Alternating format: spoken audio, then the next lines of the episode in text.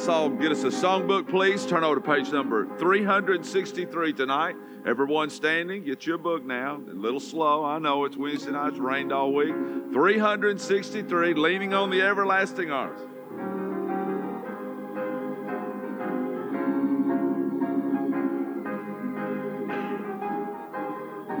On the first now. What a fellowship, what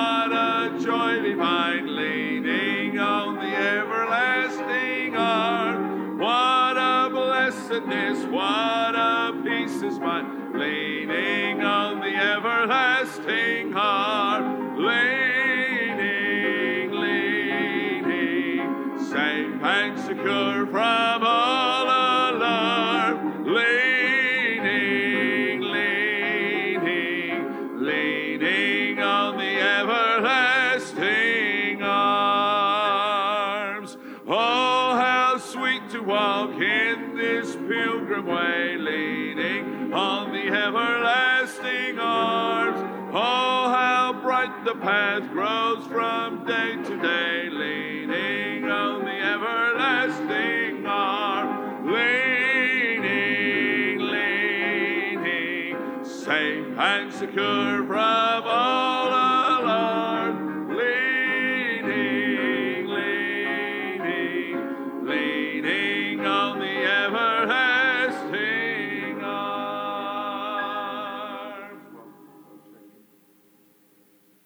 welcome to Wednesday night service. Been a long time since I've been in here. Everybody's dressed a little bit nicer than teenagers I'm used to looking at on Wednesday night. I'm glad you're here. There's not been a selective rapture. Some of our people are on a mission trip to Branson, Missouri. The preacher and Aaron and some of our seasoned citizen members are in Branson. But uh, you pray for them as they're gone. We're glad you're here tonight. I want you to get out from your seat and cross the aisle and shake hands with the people that are here. Amen. If they're not here, you don't have to shake their hand.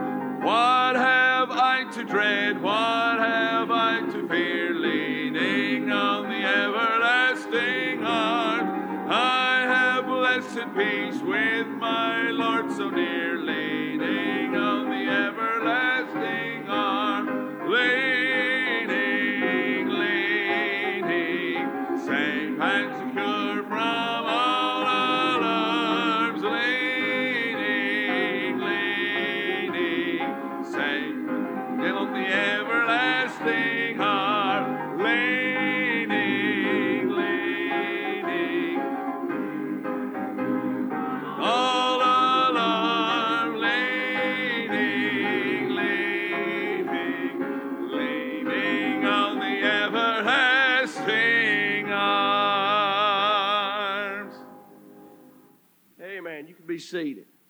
Well, it's good to be in the house of the Lord. Say amen. Well, I'm glad. Well, good, buddy. I'm glad. I'm as glad as you are to be here. We're glad you're here. I'm glad everybody came out tonight. I appreciate you coming to church. It's a joy to be able to go to the house of God. Let's open the service up right now with a word of prayer. Um, and remember all the requests and all the needs, and those are on the list. We'll look at those again in the service, but remember those needs. Let's pray. Lord, we want to thank you for another opportunity to be in your house. And I pray that you would meet with us tonight and be with us in this place. Lord, I pray for the teenagers, Lord, in their service. I pray that you'd be with them. Lord, I pray you'd touch Ryan as he speaks and be with him. Lord, be with me tonight. And I pray for our folks that are away, God. I pray you'd watch over them, protect them. Lord, we give the rest of this service to you and put it into your hands. In your precious name we pray. Amen. Let's sing another song. And you know what we do when we sing a song, don't you? Y'all stand back up. If you don't mind, you got your exercise. My pawpaw, his choir director, says you can't sing sitting down, all right? So anyway, get us a songbook, and most of you don't need a, a book, but 526, Victory in Jesus. 526.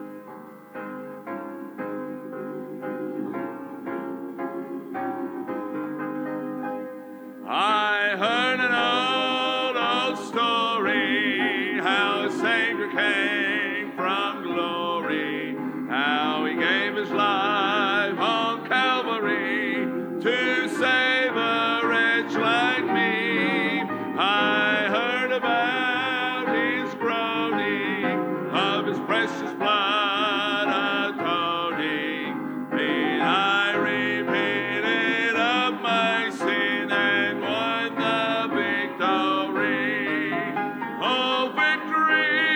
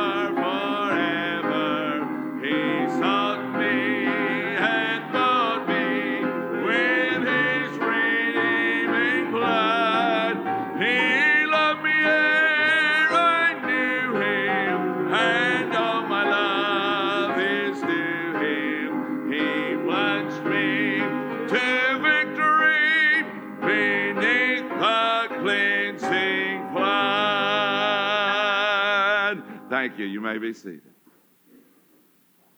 Let's ask the ushers to come forward and receive the offering tonight. And I want to again thank you for being here. I spoke with the preacher last night, and they're out suffering for Jesus in Branson, and uh, seem to be having a good time. They said they've about got Aaron broke in. Uh, you get around the seasoned citizens very long, they will break you in. And uh, but they seem to be having a wonderful time, and I'm I'm glad they got to go on their trip. But you be faithful to the Lord tonight and give. Remember the revival coming up with Brother Tim Lee. We encourage you to be faithful to that and all the things that are going on. Let's let's pray for the offering tonight. Lord, we do thank you for another opportunity to be here. I pray you touch this offering. Bless those who are faithful to give, and we'll be give glory to your name. It's in your precious name we pray. Amen.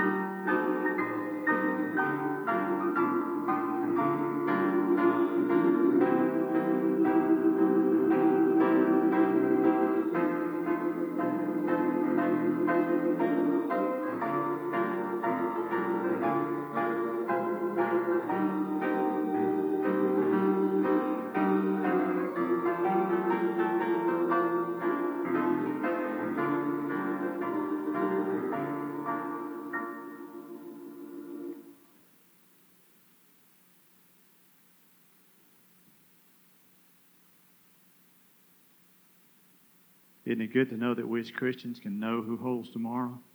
We don't know what tomorrow might bring, but we know the one that has it in his hand, and we can depend on him.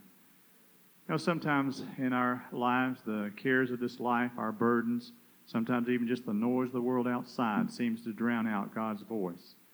And we miss some things that we need to hear. But I'm so glad that God has promised that His word will never fail. We can look to His word, we can still hear His voice. We can listen to our pastor that preaches the word of God and hear what God has to say. And His sweet Holy Spirit also reveals His will to our lives. So thankful tonight that we as His children can say, as this song says, He still speaks.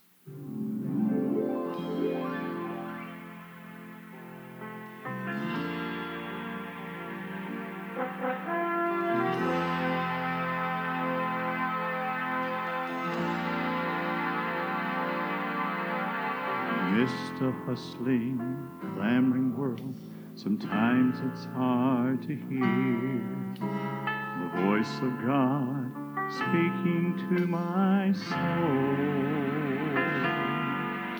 But in my quiet time alone, as I approach His holy throne, His tender words fall gently on my ear. He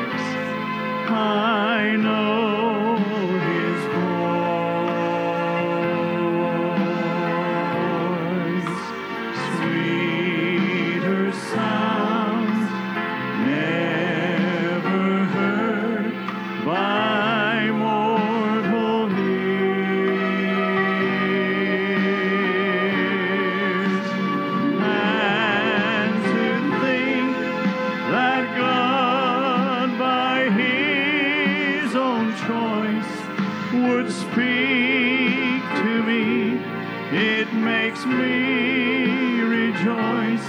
He still speaks.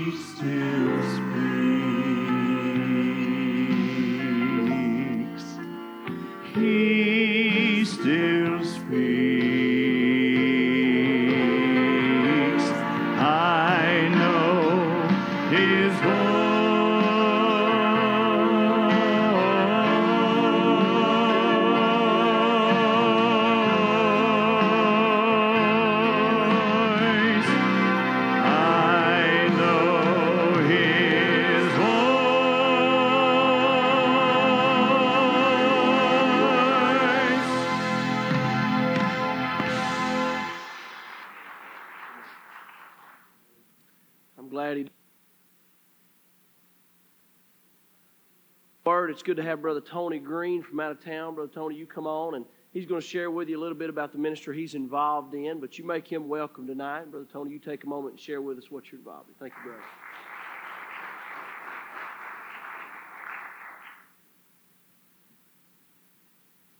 Well, it's a blessing to be back around folk that talk like me. I'm from Sioux City, Iowa, right now. That's where we're at.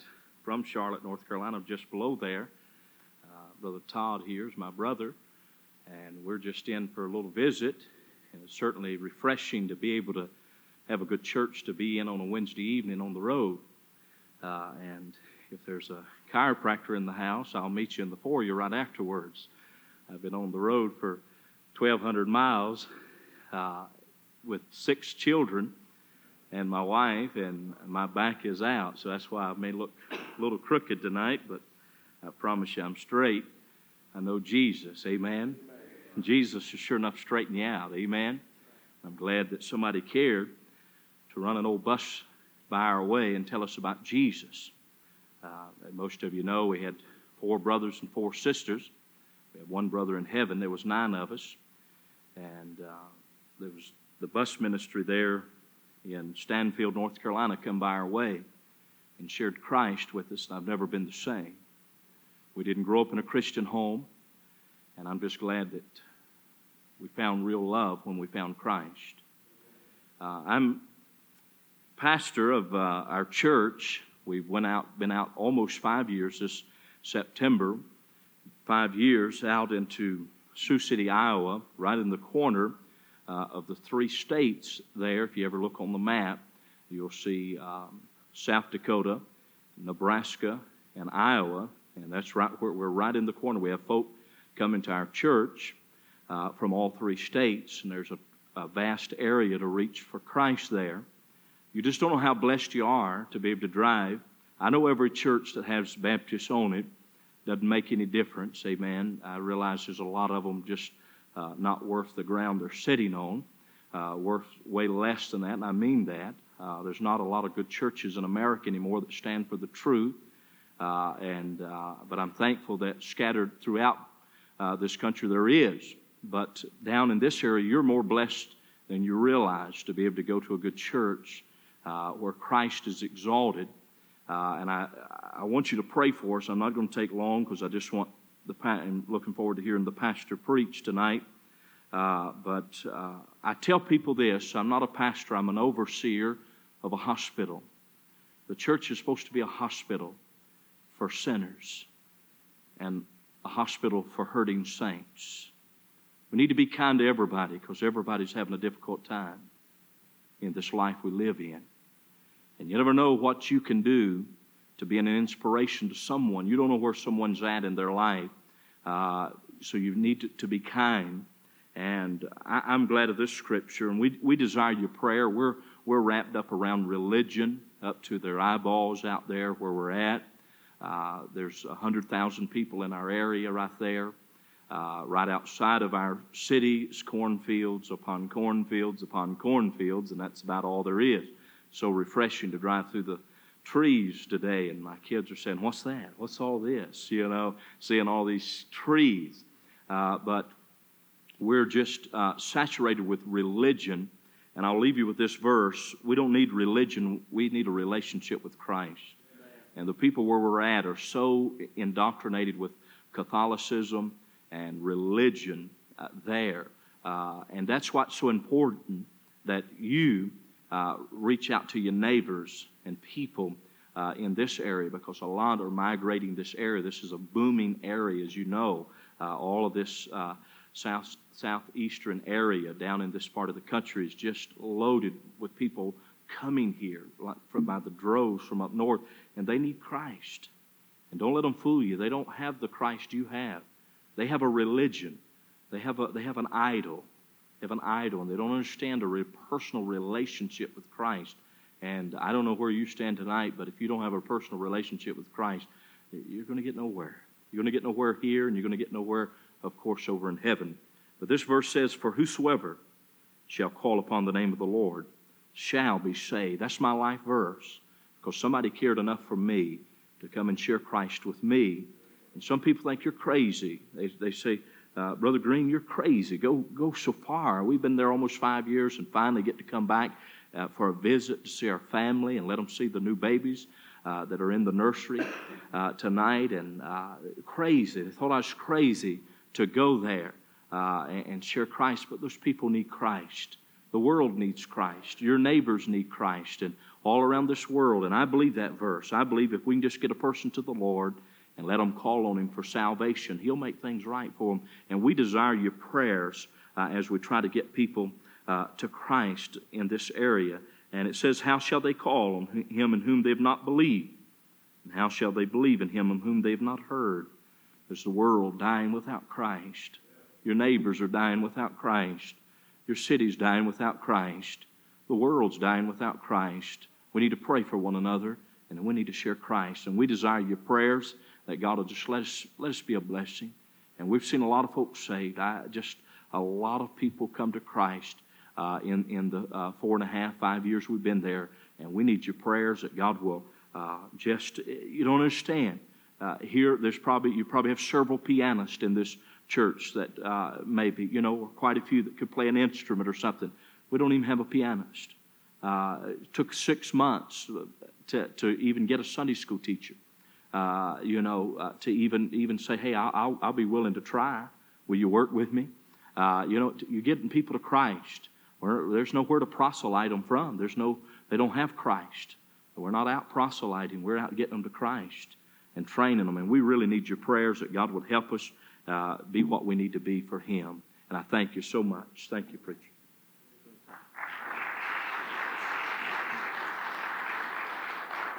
Amen. Thank you, brother. Let's see if I got this thing on. I hope I'm on. Can you hear me? It means I'm on, don't it? Pray for me tonight. I don't know what it is, but I know I've got it. And so I'm dragging this week. Hey, if you have your Bible with you, open it with me, please, to Psalm chapter 142. Psalm chapter 142. Yeah, I looked so forward to the week when Dad and Aaron would be gone because I thought that there's a week when I can play golf and fish and do the things I want to do. And I woke up Monday morning sick. So I've not got to play but nine holes of golf this week, and I've only got to fish once. So pray for me. Psalms chapter 142, I just want to share a brief thought with you tonight. It's been on my heart this week. Uh, Dad gave me some more notice this time. He told me Monday morning that I'd be preaching on Wednesday, and that's a record for him. So I appreciate that. Psalms chapter 142, we're going to look at the first three verses, or read the first three verses, but I just want to focus on one phrase tonight, and I'll, I'll share that with you. But Psalms chapter 142 and verse 3, if you'd stand in honor of the reading of the Word of God, please. Psalm chapter 142. The Bible says, I cried unto the Lord with my voice. With my voice unto the Lord did I make my supplication.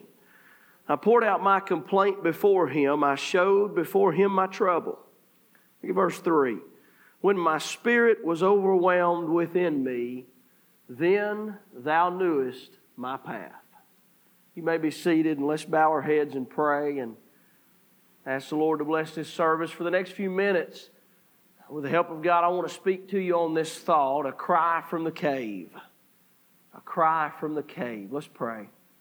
Lord, I need you tonight, and uh, as I stand here, I ask for your help. Lord, I'm unworthy to, to preach your word, but through the grace of the Lord Jesus Christ, I'm permitted to stand here, and I pray that you would stand with me tonight. I pray your Holy Spirit would perform his ministry of comforting tonight to some heart. Lord, we do love you, and we will be careful to give you the glory for everything that's said and done and everything that's accomplished in this service. It is in the precious name of Jesus that we pray. Amen.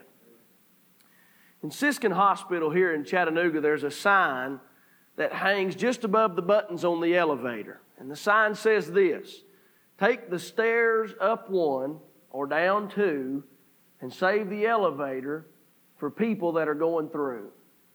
And every time I see that sign, I can't help but be reminded that we live in a world full of people that are going through. Now, their trial may be physical and, or spiritual or emotional or mental or financial, but regardless of what it is they're going through, all around you and probably in this building, there are people that are facing circumstances and conditions that seem overwhelming. But as is always the case, the Word of God has an offering for the overwhelmed soul. In Psalm chapter 142, we find what is called a maskil of David. Now, that word maskil is a derivative of the Hebrew word for knowledge. So, what this is, is a psalm that has been written and has been recorded for our knowledge or for our instruction. The title also tells us that it's a prayer. So, what we have is a prayer that has been recorded and written for our instruction and for our knowledge. Truth of the matter is, that's not very unique. Throughout the Word of God, there are prayers that have been recorded. On Sunday morning, we've been looking at the prayer of Jabez. And in the epistles of Paul, over and over again, there are specific prayers that Paul says he prayed for his churches. What sets this prayer apart and what makes it special and I think unique is the, the time and the place that the prayer was prayed. Look at your Bible, Psalms chapter 142, and right underneath the chapter number is the title of the psalm. And it says this A prayer when he was in the cave. Now, if you're familiar with the story of David, you know that there was a time in his life when he was under great persecution and he was under great danger at the hands of King Saul. And it was during that time in David's life that he was literally forced to run for his life. And on at least a couple of occasions that we know of for sure, David ended up hiding out in a cave. So it is on one of these retreats, as David finds himself surrounded by not only the darkness of the cave, but also the darkness of his problems, that he turns to God and he offers this prayer that's recorded for our instruction and for our knowledge chapter 142. Maybe tonight, I wonder how many of you could testify to a time in your life when some problem or some storm or some situation sent you running scared. And pretty soon you, you watched as the, the darkness of your situation began to close in like the walls of a cave. Maybe that's your condition tonight. Maybe you came to this service and to this church caught up in some kind of darkness. Maybe nobody else has any idea about. But like David, you find yourself running and hiding and consumed by what you're going through. If that's you tonight, this prayer again has been written for your instruction. In other words, God has recorded this prayer to help you tonight. The Lord wants you to understand tonight that God hears the cries from the cave. And there is a God who hears us when we are in those situations in life. Tonight, I just want to look at one phrase in particular very quickly. And usually I would look at more verses or look at the whole text, but just this one phrase has been on my heart this entire week, and, and I want to share it with you. Look at verse 3 what David says. David says, when my spirit was overwhelmed within me, then thou knewest my path. Very quickly, I want to point out three very simple things to you from this phrase. And I want you to think with me on the thought a cry from the cave. If you have a pen, write them down. They're very simple, and I promise I will be brief tonight because I don't feel good. but with the Lord's help and grace, uh, God can speak to us from His Word tonight. First thing that I want you to notice in the text tonight is the seasons of darkness. The seasons of darkness. I read a, a, neat story this week about four guys who decided that they would take a weekend and go mountain climbing. And about halfway through the climb, one of the men slipped and he fell and dropped about 50 feet and he landed with a great big loud thud on the muddy ground below. His three buddies ran over to the edge of the cliff and they said, Joe, are you alive? Joe groaned and he said, Yeah, but I think I broke both my arms. They said, Joe, hang on, and we'll, we'll go get a rope and we'll lower it down to you and we'll pull you up and take you to the hospital. So they ran off, they came back, they lowered the rope, and they began to pull Joe up. When they got him about halfway up, one of the fellows remembered that Joe had said that he had broke both of his arms. And he said, Joe, if you broke both of your arms, what are you hanging on to the rope with? And Joe said, With my teeth. I believe we all can remember times in our life when it seems like the only thing that we were holding on to the lifeline with was our teeth. And we felt as if we were about to slip off. Those are the seasons of darkness. Those are the times when our ability to cope is running thin, running short. When we come to Psalm chapter 142, that's where we find David. David is trying his best to cope, but but he's caught up in this problem and it's running thin. It's not the darkness of the cave that he's hiding in that bothers David, it's the darkness of his situation. He's in a season of darkness. When we look at David's situation and the season of darkness that David went through, we see a couple of lessons about the seasons of darkness that you and I must go through. I want you to notice a couple of things about these seasons of darkness. Notice, first of all, that they are inevitable. They are inevitable. Look at verse 3 again. There is one little bitty word that teaches us a big lesson about the seasons of darkness. David says, When my spirit is overwhelmed within me. Did you notice that it's not if my spirit is overwhelmed within me, but when? The truth of the matter for the believer tonight is that it's not a matter of if you will face a season of darkness, but rather when you will face a of darkness. The truth of the matter is tonight, times of trouble and storms and seasons of darkness are more than just possibilities, they are realities. They are inevitable in our life. We are going to have to face the seasons of darkness. Former President Calvin Coolidge said one time, Never go out to meet trouble. If you will just sit still, nine times out of ten, someone will come along and intercept it before it gets to you. That's quaint, but in my own life, I have learned that it doesn't matter whether I'm sitting still or running or crawling or whatever, somewhere, somehow, I'm going to end up in a season of darkness. You see, they are inevitable. The seasons of darkness are realities in our life. But as you look at the story of David, you see something else. You see not only in these seasons of darkness that they are inevitable, but you see also that they are indiscriminate. They are indiscriminate. The chapter reveals to us as we look at David's story another truth about the seasons of darkness. It's not as clear, but when you look at who the author of the prayer is, it becomes rather obvious that storms are no respecter of persons. As you look at David's life, in one place we see David as the champion with his, with his foot upon the chest of a defeated giant, proud and the victor and triumphant. But as we look a little bit further down in David's life, we see him as the convict. As the prophet Nathan points his finger in his face and says, David, thou art the man. We see David as he weeps and he mourns as his family crumbles and everything that he has lived for falls to pieces. The Bible calls David a man after God's own heart, but that never gave David an exemption from the seasons of darkness. It did not matter who David was or his status before God, he was still subject to the seasons of darkness. You may be here tonight and, and going through some horrible thing, and you may want to ask yourself, hey, God, why me? Why am I facing what I'm facing, Lord?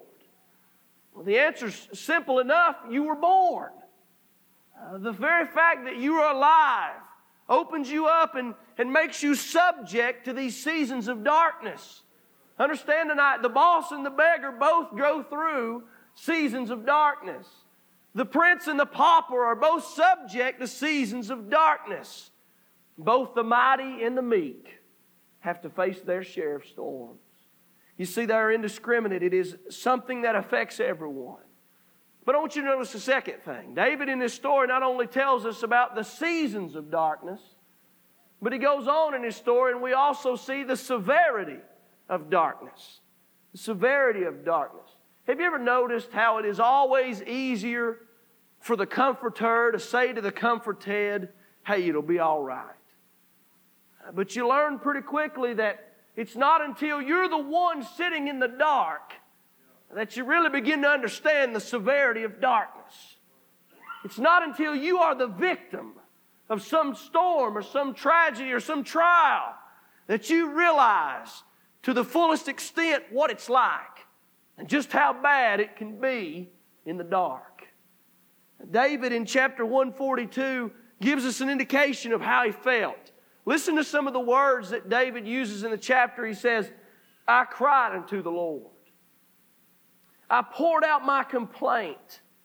My spirit was overwhelmed within me.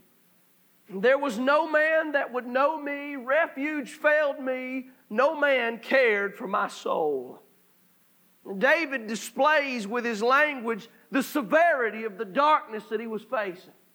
Just how severe the problem was that he was up against. You see, David's at a point in his life where he feels alone, abandoned, and afraid. When we look at the severity of David's darkness, with his words in verse 3, he illustrates a couple of things about just how severe darkness can be. Notice, first of all, that David tells us of the severity of darkness about its reach. He tells us of its reach. Look at verse 3 again and look what David says. My spirit was overwhelmed within me. Take special notice of that word spirit. The, the word that is translated spirit there is the Hebrew word ruach. And it, it, it speaks of the soul or the center and the seat of all our emotions. It's our very being, our will to live, if you will. What David is saying here is that the circumstances that he was up against had affected him to the very core of his being. I guess you could say that David was facing despair that cut all the way to the heart. You see, David was up against despair that only he understood. Spurgeon, in his commentary on this passage of Scripture, was trying to illustrate what David was saying and how severe it was to David. And, and, and, he used the line of a song, and this is what he said. He said, When heavy like a veil of woe, my soul or my spirit upon me lay. I wonder tonight, is there anybody here that's been where David's been? Have you ever been to the point in your life where the circumstances you're up against have, have gone far beyond just physical pain or, or far beyond some menial aggravation? They've gone beyond that to the point where the very spirit of your life, what makes you tick, your will to go on, is affected and damaged. Have you ever been where David is, where, where your spirit is gripped by the despair that you face and just brought down to the lowest point you've ever experienced in your life. Truth of the matter is, tonight, many times the darkness of our life is more than just a hindrance, it's a heartbreak. It's a crushing blow to our very will to go on and live. You see, the dark times of life, they're, they're severe because of how far they reach. They go beyond just exterior and they reach into our very soul and they pull us down and cause us to grieve. David tells us of the severity of his darkness, and he says it's severe because of its reach. But he also illustrates by his words not only the, the reach of this darkness, but also its result. Its result. Looking at verse 3, David says, When my spirit was overwhelmed within me. That word that is translated overwhelmed is a real pictorial word. It, it, it, describes being completely wrapped up and engulfed by trouble and woe or by the darkness that you face. One commentator said that, that in English it would almost be compared to blacking out. What David says is because of what I'm up against, my entire life Every inch of who I am down to my will to go on is completely wrapped up in the darkness that I'm facing. Because of the situation David's in, every part of his being is brought down. You see, David is saying to God, Lord, it's not just urgent, it's ugly. And Lord, it's not just trying, it's tragic. And God, it's more than dangerous, it's depressing. Lord, my, my heart and my soul are completely brought down by what is going on. I wonder if there's anybody here that can relate to David. I wonder if there's anyone here who, like David, has spent some time in the caves. I know I have. I wonder if we can understand what David is saying when he says, God, I'm wrapped up to the point where all I see is darkness completely consumed by the result, the severity of this darkness. The famous country music singer Hank Williams Sr. was known for singing the gospel song, I Saw the Light. But just before Hank Williams Sr. died, his friends quoted him as saying, but there is no light. There is no light. Maybe that's you tonight. Maybe you've looked around and the, the light of hope is gone because you're wrapped up in the darkness. And like Hank Williams, you want to cry out and say, There is no light. I'm consumed by my darkness. If that is you, then I want you to, to be assured tonight that that's not where David's story ends. You see, this would not be much of a passage to preach out of if David was left sitting in the cave, wrapped up in his darkness. It, it would not be much of a maskil or an instructional psalm if this is where it stopped. Because what's the instruction in that? All of us who are in the cave are going, well, what now? If that's you tonight, there's a third and a final thing that I want to share with you, and then I'm done. David not only tells us of the seasons of darkness and the severity of darkness, but he tells us thirdly and finally of the security in darkness. the security in darkness. You see, in spite of the fact that David was hurt, he was not without hope. And in spite of the fact that David was in pain, there was still peace to be found. And David says in verse 3 at the time when my spirit was wrapped up in the darkest night I'd ever seen, God, then, I love that word.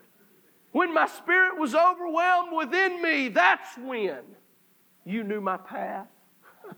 that's when you were well aware of where I was and what I was facing, God. You see, David says, I was lonely, but I wasn't alone. There was security in the darkness. What David tells us in this prayer is that even though my despair had brought me to the single most lowest point I'd ever been to in my life, there was security because I serve a God who reigns at all points in life. And David says, I, I was not completely without hope because even when I'm in the cave, my God is with me. David, with his words, one word, that word knewest, he illustrates two things about the security in darkness. First of all, David illustrates to us a Lord that controls. A Lord that controls. Look at that word knewest. That is a Hebrew word that has a wide variety of meanings, and it can mean many things. And in this case, one of the meanings I think fits very well, and that is it gives the idea of someone who is uh, directing, or somebody who is ordering or, or somebody who is commanding the actions uh, in a certain situation. I almost get the picture of a supervisor. and what David is saying is that when I was at my lowest point, I took comfort because I knew there was a God who was ordering and who was directing and who was working on my behalf in my life. In other words, I, in my imagination this week, I could I could almost see David in the cave as he says, Lord, I'm scared, but you're strong. Lord, Lord, I can't see anything, but Lord, you see all things. Lord, I don't understand, but you're sovereign. And God, it's, it's gone far beyond and out of my hands. Ah, but it's still in yours. David teaches you and I that in the midst of those seasons of darkness, there is security in knowing that we have a Lord that controls. A Lord who's never lost his grip on what's going on in our world. Understand tonight, Christian, what appears to be chaos to you is still in control by God. What a, to make the moon and the stars, the sun and the earth, and Jupiter and Mars. How lovely and patient he must be because he's still working on me. There's a God that's in control. I've said to the teenagers, and I've said it here before, there's times in life when we don't always understand the why, but we can always trust the who. His name is God, and He still rules and reigns, even in the seasons of darkness. I read a poem this week written by Charlotte Elliott that touched me. I'm going to write it in my Bible and keep it because it's really spoke to me this week. It's very simple. It says this from human eyes, tis better to conceal much that I suffer, much I hourly feel. But all this thought can tranquilize and heal. All, all is known to thee. Nay, all by thee is ordered, chosen, and planned. Each drop that fills my daily cup, thy hand prescribes for ills none else can understand. All, all is known to thee. I say to you tonight, I don't know where you came from and what you're stuck in the middle of. But I do know this there is a Lord that is in control. There is a God who knows where you're at and where you're going. I don't know why you're in the cave of darkness that you're in, and I don't know why you're facing what you have faced this week or in the last couple of weeks. But I do know that in the midst of that cave, there's still a God who sits upon the throne. Notice something else that David teaches us. He not only shows us in the security and darkness a Lord that controls, but he also shows us a Lord that cares. Verse 3 David said, When my spirit was overwhelmed within me, that is when you knew my path. That word knewest not only speaks of somebody who directs or somebody that orders, but it also speaks of somebody that's concerned and somebody that cares. You see, David paints a picture. He says, I'm in the cave, it's dark. But the picture is not just of a God who controls, but is distant and disconnected and, and is not concerned with what happens down here. He's just in control of it, but, but has no real tie. The picture David paints is of a God who not only controls, but controls because he cares.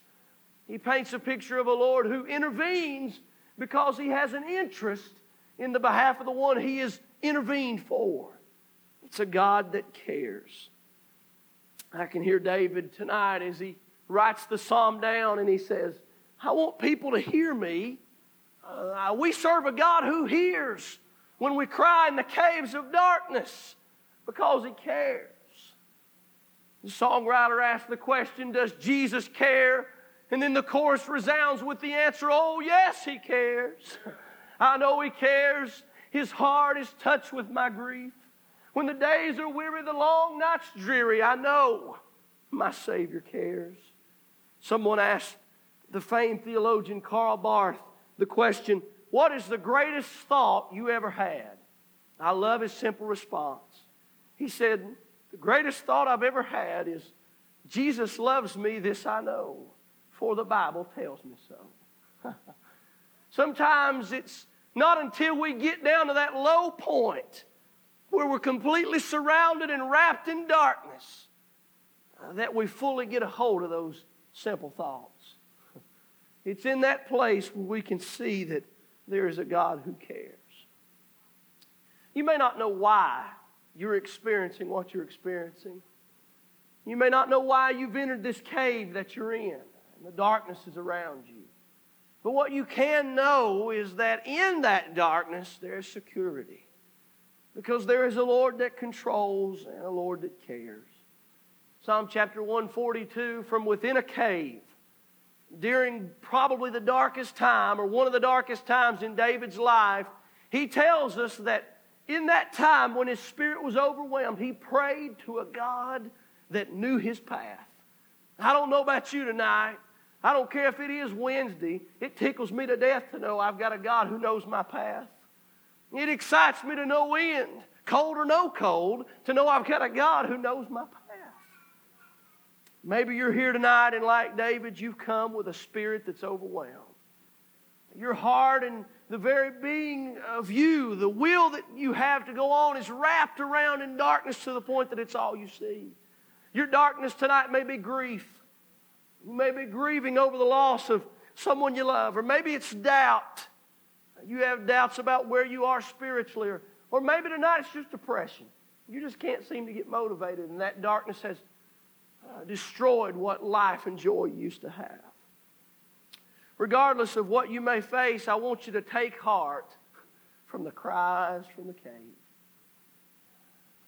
David said, When my spirit was overwhelmed within me, then thou knewest my path with every head bowed and every eye closed, and we're going to do things a little different. If the musicians would come begin to play softly. Maybe there's somebody in this building tonight who would say, Preacher, that's me. I relate totally and completely with what David is saying because I'm in a cave myself. Nobody in this building has any idea what I'm facing, preacher, but I'm where David is. Will you pray for me? My heart is gripped. Will you pray for me? If that's you tonight, will you just slip your hand up so I can see it because I do want to pray for you. Say, pray for me, preacher. I've got a broken heart tonight. I'm facing something that I never thought I'd have to face, and it's crushing me. You slip your hand up high enough for me to see it and then put it down because I want to pray for you. There's a Lord that knows your, I see your hands, thank you. There's a Lord that knows your path. He's not lost control or, or missed out on what's going on. He's well aware. Maybe tonight what you need to do is get out of your seat and come down here and pray. I know it's Wednesday. Don't matter to me. Same God who lives on Sunday works on Wednesday. Maybe tonight what you ought to do if you raised your hand is get up out of your seat Come down here to this altar and throw yourself before God as David did and say, Lord, though I'm burdened, I want to learn to trust you. In verse 7, David said, Bring me up out of prison, Lord, so that I might praise you. Maybe tonight you ought to just fall at his feet and say, Lord, in spite of where I'm at, I just want to praise you because I know you're on the throne and I know you're in control. We're going to sing one verse of this. I don't know what the ladies have got. Rick, does Jesus care? I want everyone to stand, if you would, with your heads bowed and your eyes closed. We're going to sing one verse and one chorus of this. If the Lord has dealt with you tonight, maybe what you need to do is Wednesday night with the teenagers, I tell them, maybe what you need to do is kneel at your seat. Maybe you just need to turn around where you're at and kneel at that old pew. Maybe you need to come down here to this altar. I, I'm not concerned with where you do business. I'm just concerned that you do business. The Lord wants to minister to hearts tonight as we sing. Does Jesus care when my heart is pain? You need to come tonight. Too deeply Talk to the Lord who knows where you're at, knows your path, or knows what you're facing. As the burdens press and the cares distress and the way grows weary and long. Sing it with him. Oh, yes, he cares. Yes, he does. I know he cares. His heart is touched with my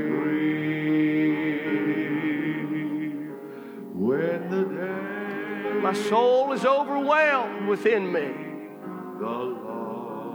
I'm wrapped up in the darkness of my situation, Lord. That's when you knew my path.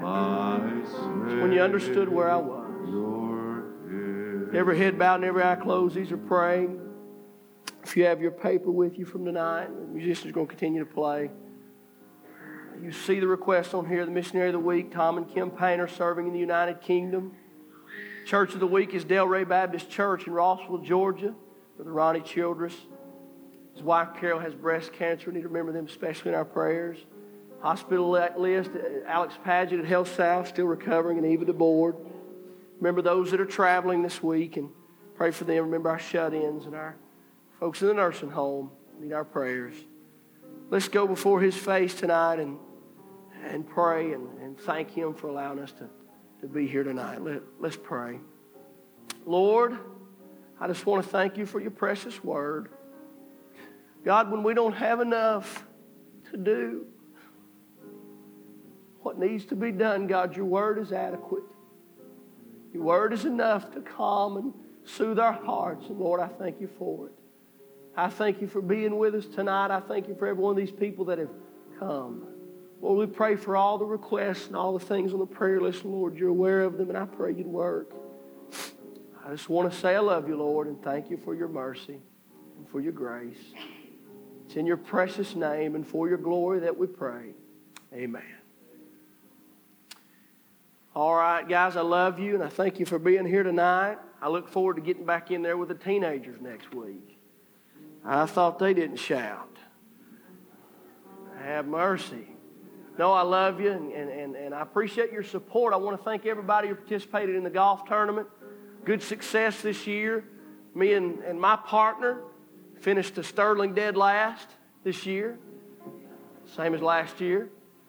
look, looking to improve next year and, and maybe pass Eric Price's team. But I want to thank all the sponsors. I'll be sending letters out to them. But I want to thank everybody that participated and played. It means a lot. And there's going to be some kids who are going to thank you. They may never know whose money helped to send them to camp or what person gave so that they could participate. But I've got some kids. Fact is, I've got a 16 year old boy that stood tonight and gave a message to a group of teenagers in there. His name's Ryan Leatherwood. And I looked at his outline, and it's better than a lot of the preaching I hear. And uh, he gave preach tonight. I'm sure he did well. The Lord is working in our young people, and the sacrifices we make for them are worth it all. I promise you that. Hug somebody's neck as you leave. You have a good evening. Be back Sunday morning, 9:20 for tops of the Lord's Day, 9:45 for Sunday school. Have a good evening.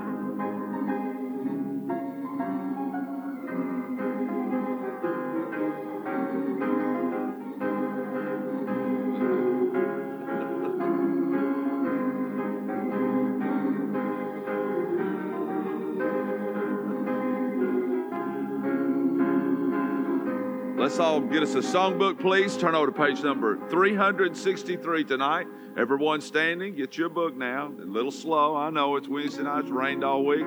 363, Leaning on the Everlasting Arms.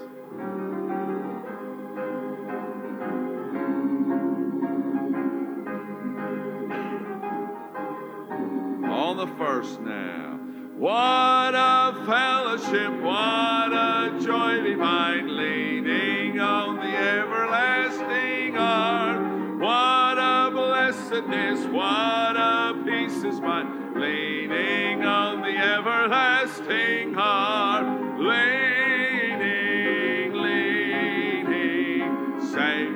secure from all alarm. Leaning, leaning, leaning on the everlasting arms.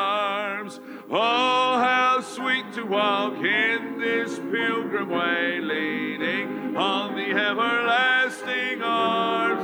Oh, how bright the path grows from day to day,